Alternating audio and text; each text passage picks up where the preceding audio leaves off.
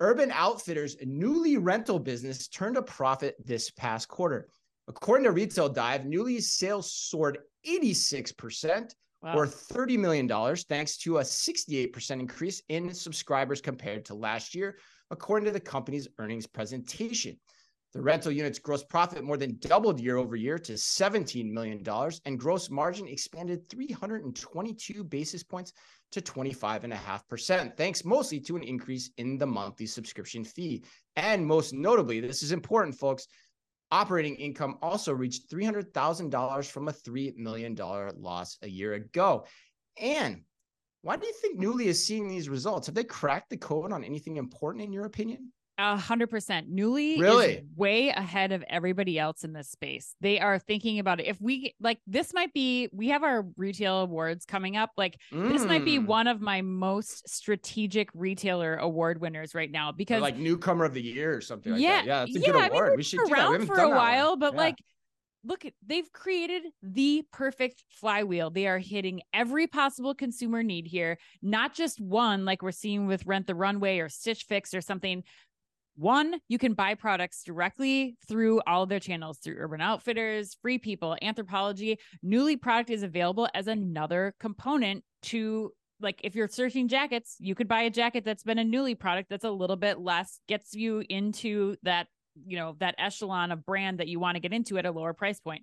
Then you can just rent the clothes. You have the rental option, which is a very popular option. It's from top brands. This is something that people know and love. And then they're able to buy those clothes, which I know a lot of my friends who use this service, which I have a lot of them who do, they are loving the really? purchasing option from this because they can try before they buy. Like they know mm-hmm. exactly how it's going to fit. They can wear it mm. and then, you know, keep, hang on to it again at that lower price point.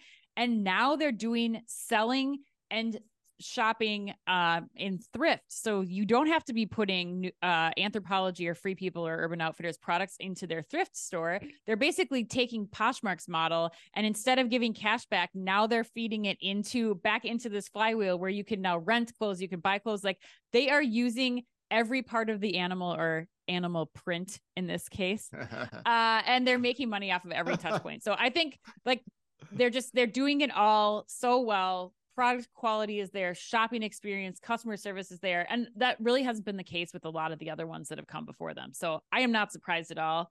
I don't know if you've even like they do have men. I don't know if you've taken a look, but they have men's products too. I'm sure it's probably I'm sure if you look at how, where this like yeah.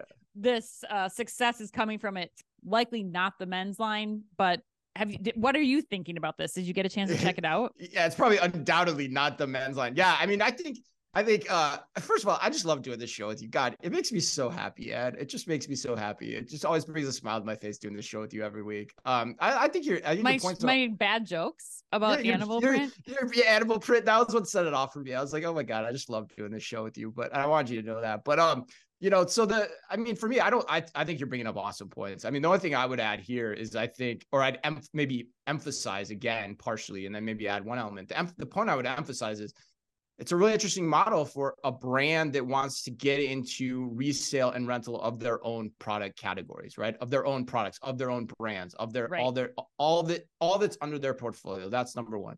The second piece is the subscription revenue. Like they increased the cost of their subscription and people were willing to pay for it. And so it yeah. shows that for people where this matters, and it's an important part of how they want to live going forward, i.e., a more sustainable lifestyle people that can't afford it are willing to pay for it. And I think that's an important thing too, as you start to try to figure out or uncover new business models about how these things can work.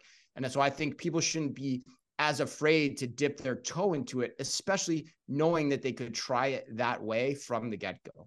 Yeah, I think that's a really important point to call out, Chris. And that's, you know, rent the runway increased prices, Stitch Fix increased prices, but the quality of the service was not there. And you're ab- absolutely right. Like, you can't just do this if you don't have the quality. It cannot be we're just going to keep dumping it on you to make up for the losses that we have as a business. So when you want to know what you're going to get inside that brand yeah, too. The other thing yeah. about those, those are like more marketplaces. They're pulling from all kinds of different stuff. You don't know why, how, or why they're getting their product. Like, are they getting them on discount when they're ordering them? All kinds of, all kinds of merchandising questions that go into that. But you don't have that in this self-contained universe that Urban Outfitters is operating Nuuly under. Right, exactly.